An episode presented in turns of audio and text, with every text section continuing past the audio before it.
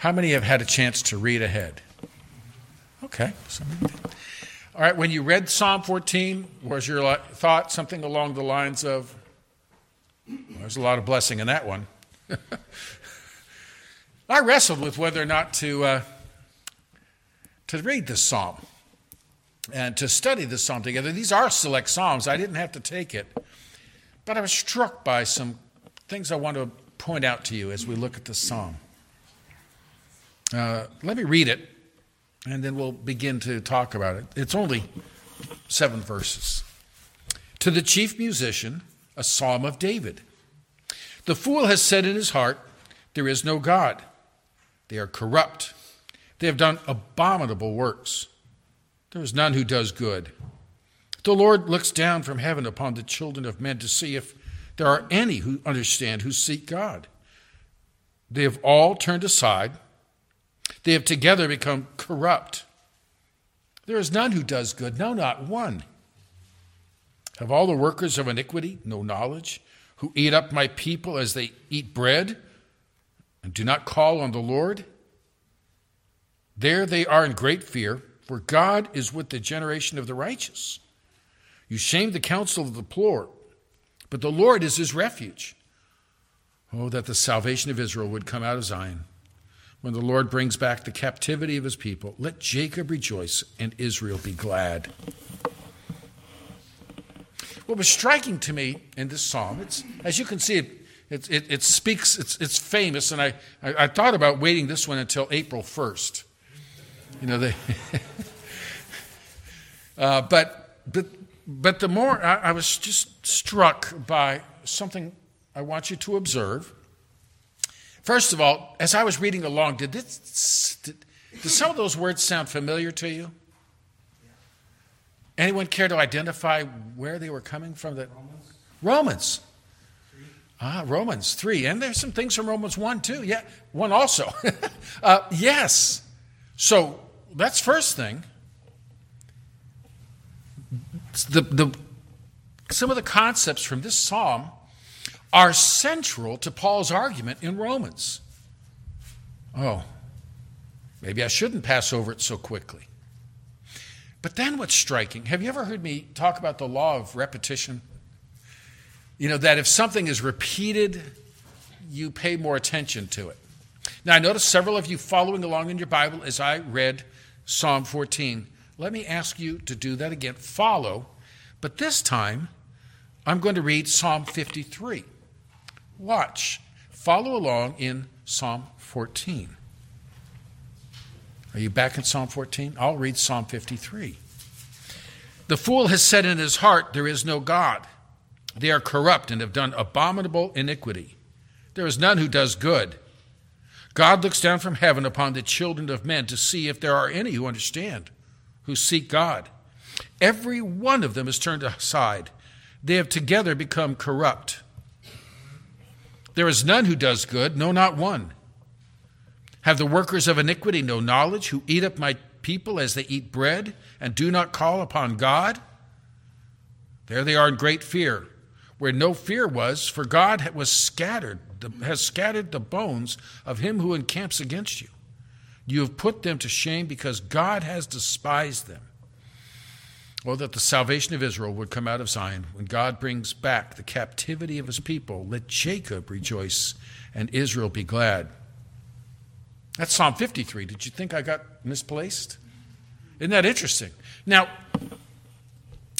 there's so much, uh, whenever I see repetition or some of the things that are lengthier than I might expect in Scripture, I always think, Lord, you could have squeezed in a sermon of Jesus.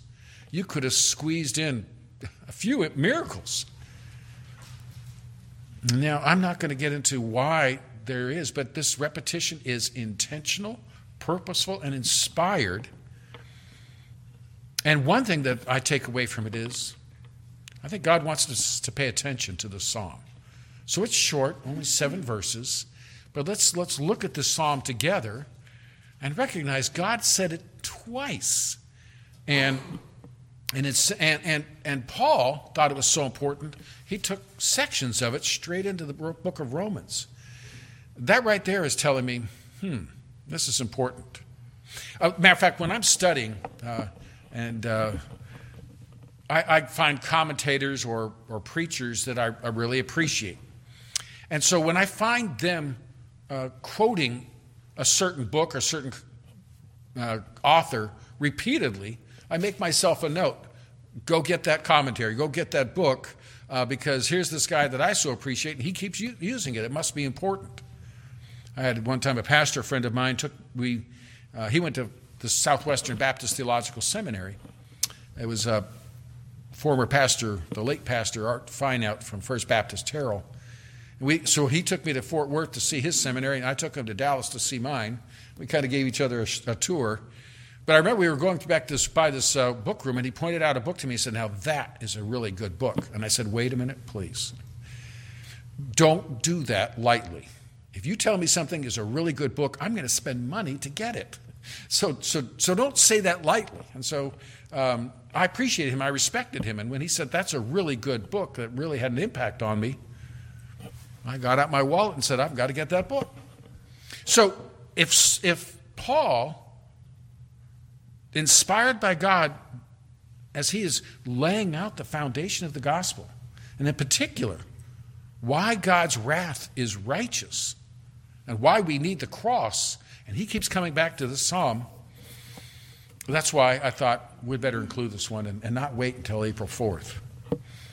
So, Sing the psalm is important. Uh, let's look at the song itself. We'll start with uh, verses 1 to 3 that speak of man's condition. And uh, starts with To the chief musician, a psalm of David. And again, I've said before, but just a reminder um, that title, that superscription, is part of the sacred inspired text.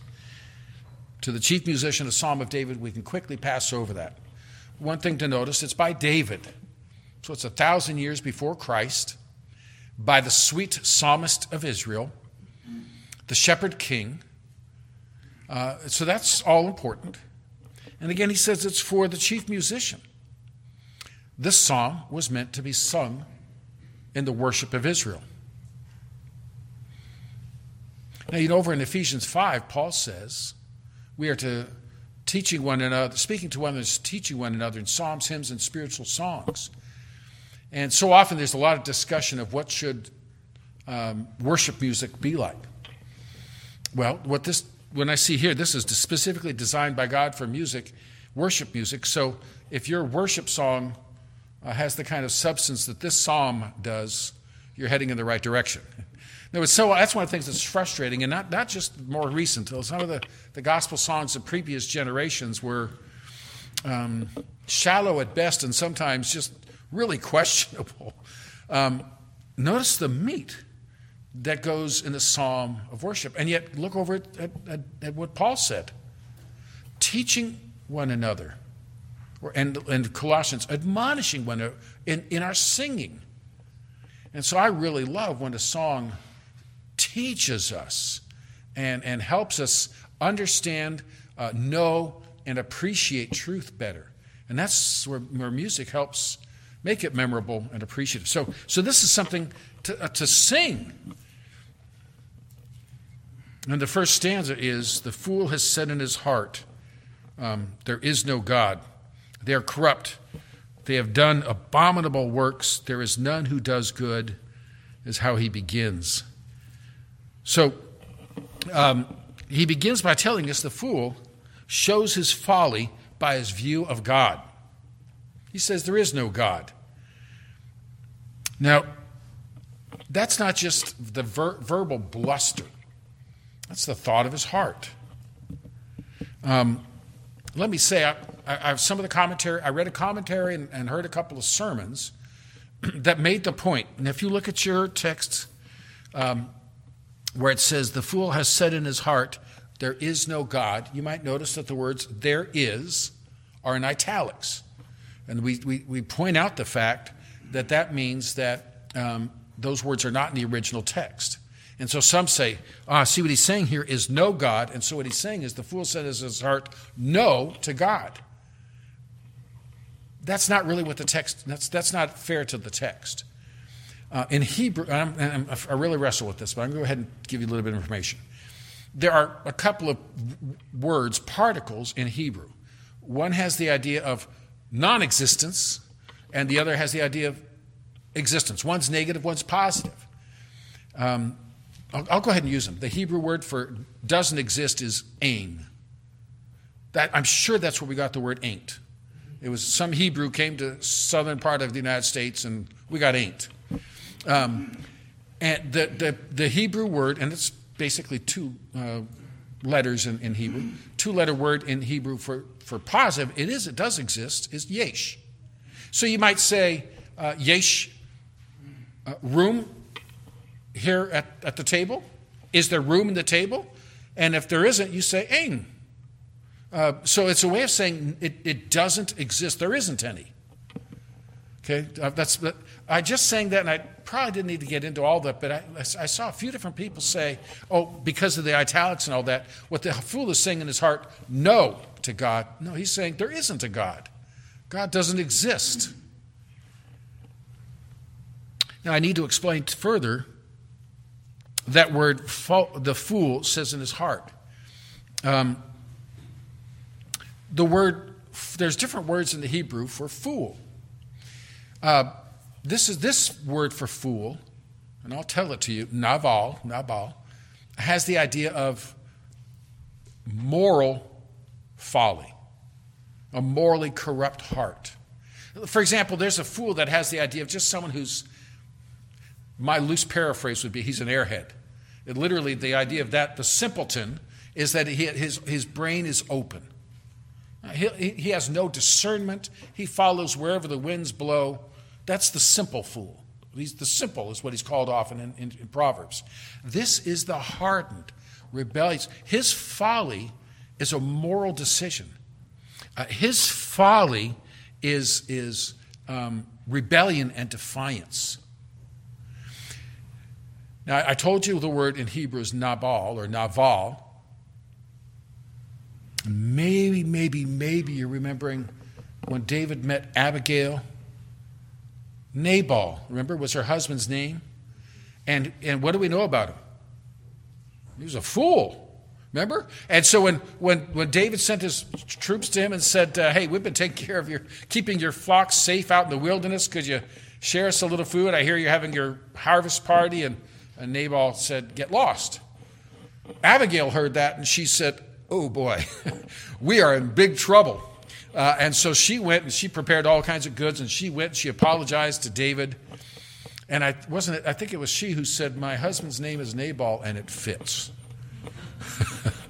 uh, I, I, I, kind of loosely again render that uh, fool is his name and folly is his game. I mean, he just, um, he fits his name.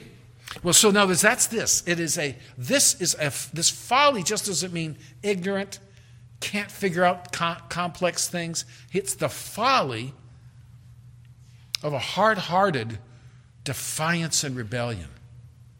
I don't care what you say is right. I don't care. I'm going to do my way, no matter what everyone else thinks, no matter what God says. That's, that's, the, novel. that's the, this folly here. The fool says in his heart, There is no God as I said, it's, it's a, it's, it comes out of a moral issue. It's not just an, it's, and that's the problem. It's, it's not intellectual. It's, it's, it's a moral. It's coming out of his moral heart rebellion rather than I have sat down and I've theorized and I've philosophized. There, God must not exist. No, this is rebellion. I've shared before the example. I was in one of my classes uh, my professor, who had, in another class, he had been brought in as a guest lecturer to talk about Darwin and Darwinian evolution. And they introduced him as the, the leading Darwinian on the Berkeley campus. And so I thought, okay, he's probably pretty good on Darwin. And he made some interesting and great comments that uh, I wish I had time to tell you. I had a course with him in parasitology. And, and I, like I've said before, I like to go up after lectures and listen. And, and he was. Um, uh, talking away to a student, and he made this passing comment I don't believe in a God that if you do this, you're going to have to answer to him. And that's, you know, and, and it really became clear to me. This leading the Darwinian evolutionist on campus, there was a moral element. If there's a God, I have to answer to him. Okay, there is no God. Try that next time you're being disobedient to the Lord and you're racing down the freeway and you see a police car and you say, I want to drive fast. There is no police car. Try that. Let me know. No, don't try it. You shouldn't speed. But, um, but here's the point. That's, it begins with the fool says in his heart, there is no folly.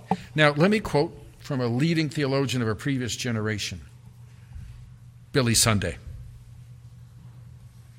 Billy Sunday used to say that sinners can't find God for the same reason criminals can't find policemen. They aren't looking. You know, criminals don't want police to be around, and that's the same with the atheist. They don't want God to be around because God exists. Really, I belong to Him, and I answer to Him. Nope, there is no God. That's folly. Um, he goes on then to say, The fool has said in his heart, There is no God. they are corrupt and have abominable works. There is none who does good. And so so notice there that he's saying there, there is a moral problem to the, to the sin, sin of atheism. But did you also notice, look at your good grammar? The fool has said in his heart. How many fools are there? In this one, singular. They, wait a minute. They are corrupt. They have done abominable works. There is none who does good. What's going on here? He has, he's gone from the individual example of the hubris of, of folly that denies God, but now then goes to speak of the general characteristic of unbelieving man, which is what Romans pick, Paul picks up in Romans, right? And so he tells us they're corrupt. Uh, that, that word for corruption has the idea of that which is destructive. They've, they've done abominable work, vile. So they, the way they, the, the, the life decisions of the moral re- rebel brings destruction and, and abomination. sin destroys. That's a sad thing to see how, how sin can destroy a life, can destroy a family, can destroy a church, can destroy a nation. They've done abominable works. And then he goes on to say, There is none who does good. That's one of the ones Paul grabs specifically out. There's none who does good. And so, you, of course, you have to say, that, well, what is good? Because people do Unbelievers give to charity. Unbelievers um, offer free medical care. Unbelievers do nice things. My, my neighbor, who might be an unbeliever, might be nice to me. The true good is that which is pleasing to God and intended for his service. There's none who does that. Well, he continues on in verses uh, 2 and 3. The Lord looks down from heaven upon the children of men to see if there are any who understand, who seek God. They have all turned aside. They have together become corrupt. There is none who does good, no, not one. So there's that statement again being repeated, kind of a closing refrain. There is none who does, there's no, no one who is righteous. There is no one who is morally good. That's a great verse to pull up the next time someone says, Oh, he was a good person. Oh, there's no one who does good. Sometimes I'll quote that uh, when someone says, "Oh, you're, you know, you're, you're really, you know, you did, you're, you did, you know, you're good," or whatever they say. I'll also say, "There's none good," jokingly. But but the point is, this is this is the, the doctrine of total depravity. All humanity is fallen. All humanity has turned from the goodness of God and are, are morally fallen and sinful and rebellious. So, this is humanity outside of Christ. Notice he says, God looks down from heaven. Now, whenever we see it, remember, God doesn't have to go looking for things. Here is the picture here is kind of God judicially investigating mankind. It reminds me of remember when God saw the Tower of Babel and he kind of investigated. Oh, if they keep this up, we're going to have a real problem. Or, or God looking down in Genesis 6 and when he brought on the flood. God sending angels to investigate Sodom and Gomorrah. That's God kind of showing, okay, I will do due diligence. I will investigate, though he knows all things. So God in heaven sees what we are doing. And so he's going to look down upon the children and see if there's anyone who understands, who seeks God. But instead, he finds they've all turned aside. They become corrupt. None who does good, no, not one. Um, I might mention that word corrupt here is different from the previous corrupt. The previous corrupt has the idea of destruction. This is the um, corrupt that can be, that reminds me of something, a kind of an unpleasant experience. Have you ever been really looking forward to a good glass of milk and all of a sudden you open it up, having forgotten to check the date, and it is nasty? The other day I poured, I was making some hot chocolate, poured it all in there, and by the time it had finished in the microwave, it looked more like cottage cheese. I checked the date on the carton. Ooh, corrupt. That's the word here. Like, like, like sour milk, just uh, offensive. And part of what God is telling us, He's telling us what man is like without Christ, man, in our fallen condition, why we need Christ. There's none who does good, no, not one. No one seeks after God. We, we live in, in self destruction. I remember one of my, well, Dr. Ryrie, some of you will have a Ryrie study Bible or have seen one. Uh, he was, I took a course in uh, biblical theology from him and one time, and he said, um, Sometime you ought to do a sermon series, and it shows you how well I listen to him. I haven't followed him up on it. Uh, you ought to do a sermon series on the terminology for sin in the New Testament. He says, an interesting study to notice that virtually every word for sin in the New Testament emphasizes how destructive and harmful it is. See, a lot of people say God's, oh, God's calls all our fun and good sin. No, he says, I call it sin because it's, it, it brings corruption, it brings defiling, it brings destruction.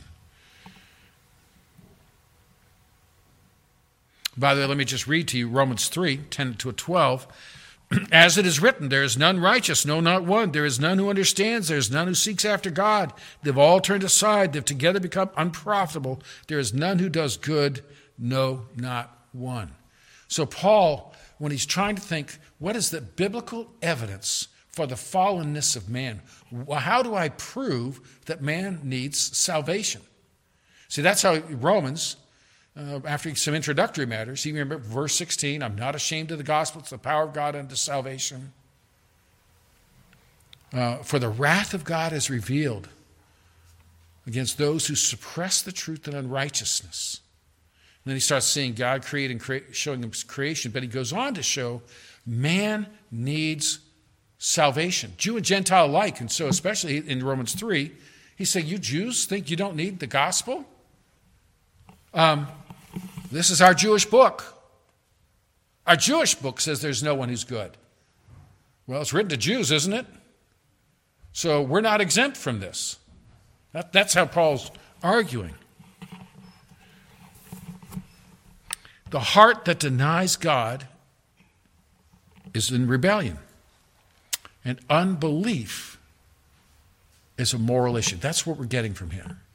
And it's a moral issue that's morally corrupt and corrupting of our lives. In Romans 1, he, he, uses, he quotes from the psalm also, and he demonstrates that God's character and existence are clear in creation and in man's heart. So when man denies God, he's suppressing the truth and unrighteousness. The fool says in his heart, the, the rebel says in his fault, in his heart, there is no God. He's suppressing what he really knows. You want to talk about folly? Look at this incredible world and say, there is no creator, there is no design.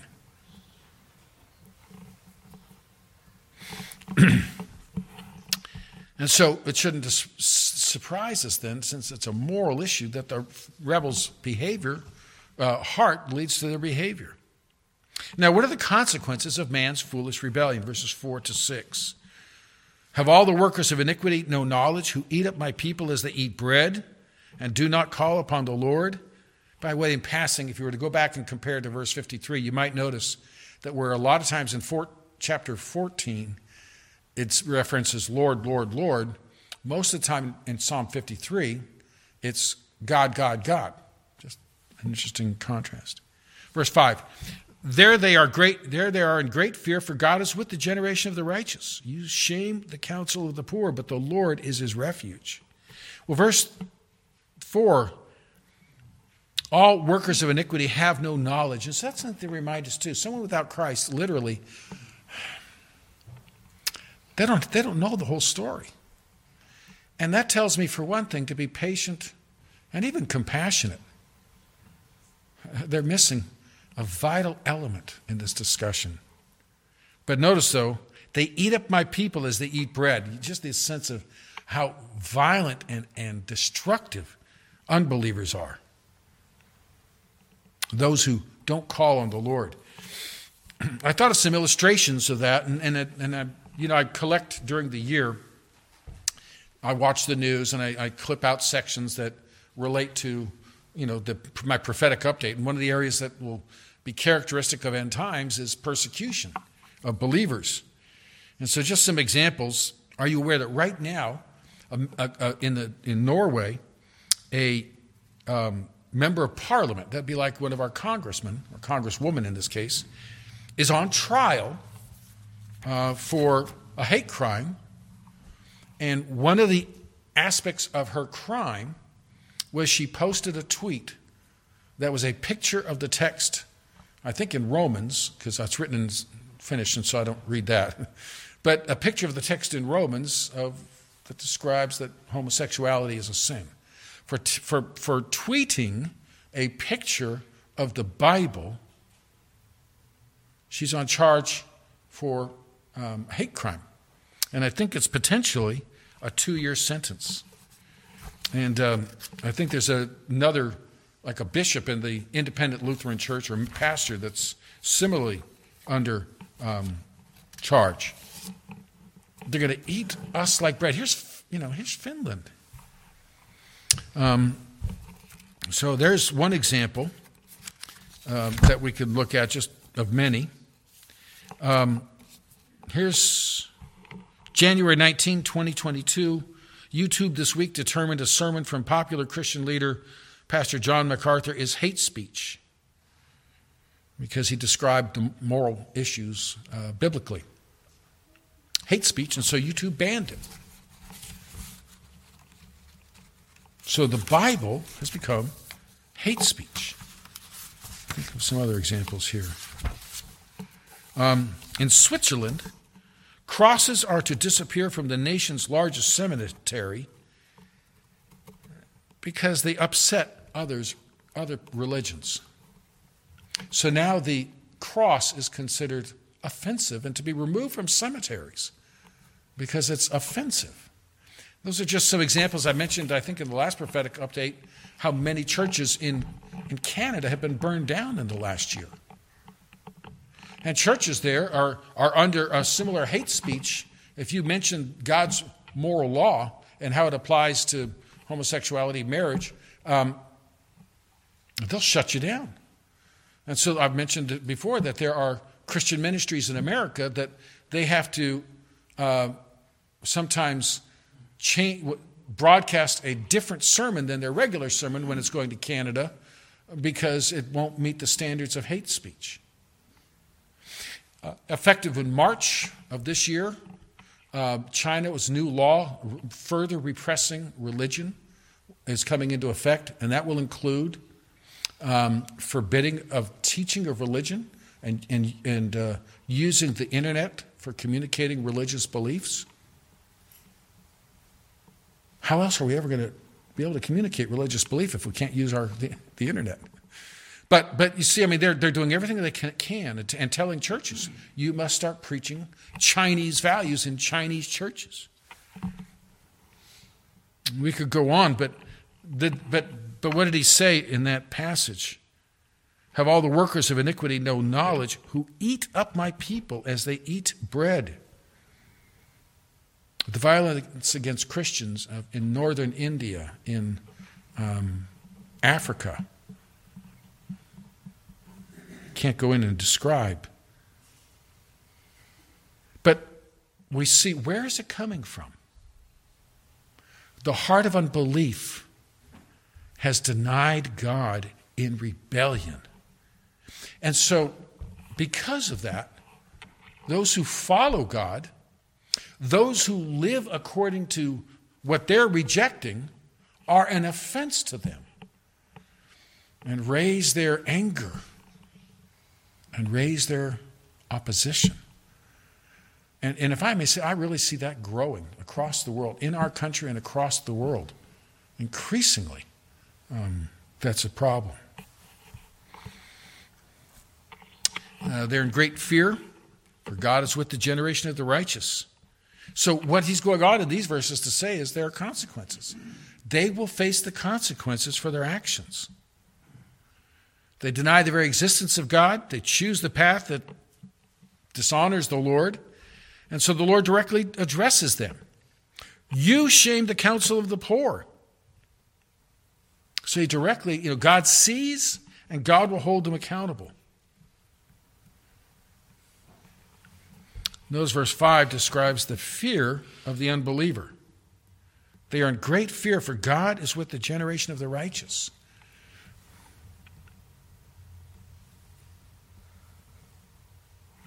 And so there's comfort in this, especially when you look over at Psalm 53. While the young believers dread their situation, those who trust in the Lord will know his protection and refuge. Though the appearances of, might, of the wicked might, are stronger, God will protect.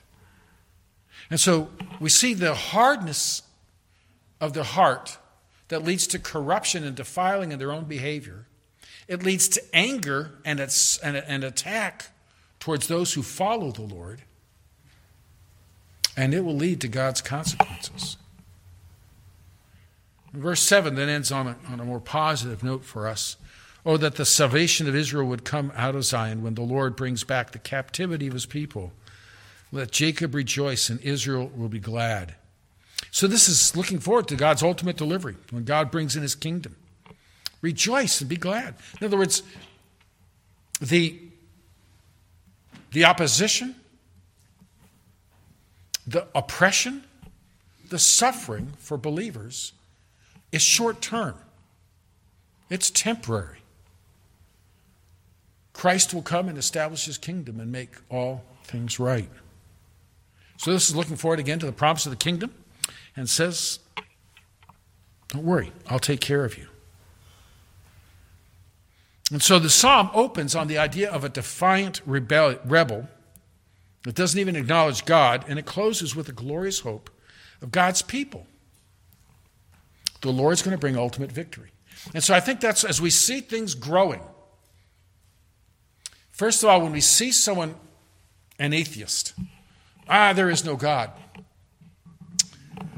recognize it's a moral issue.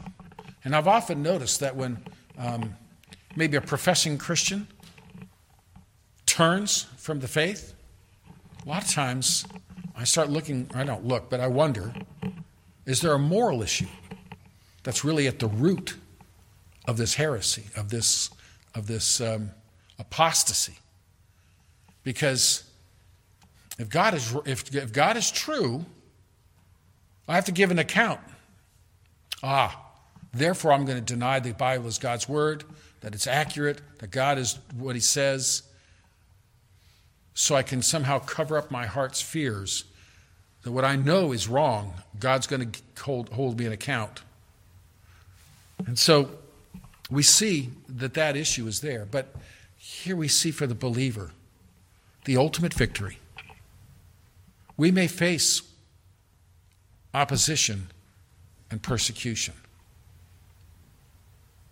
The ultimate victory is coming in Christ. We may not see it in our lifetime, but it's coming. And so trust in the fact that God will make all things right.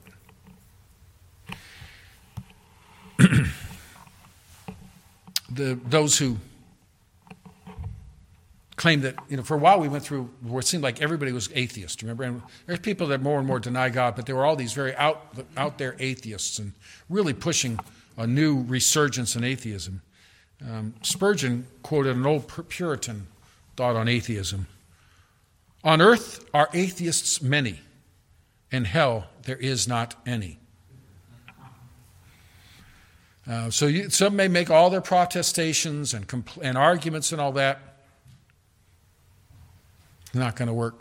Bertrand Russell, the, the uh, anti Christian philosopher, uh, someone asked him, What happens if after you die you face God and you realize you were wrong? He said, I will look him in the face and said, Sir, you didn't give us enough evidence. Try that. Don't try that one. no. Paul would say, No evidence. Are you blind? It's all around you, and besides, you know it in your heart. No, the issue is a moral issue, it's a rebellion issue. And God will deal with the rebellion. And so I guess the challenge to us is if, if you're imagining that you're going to deny God and somehow that will set you free, it won't. It won't.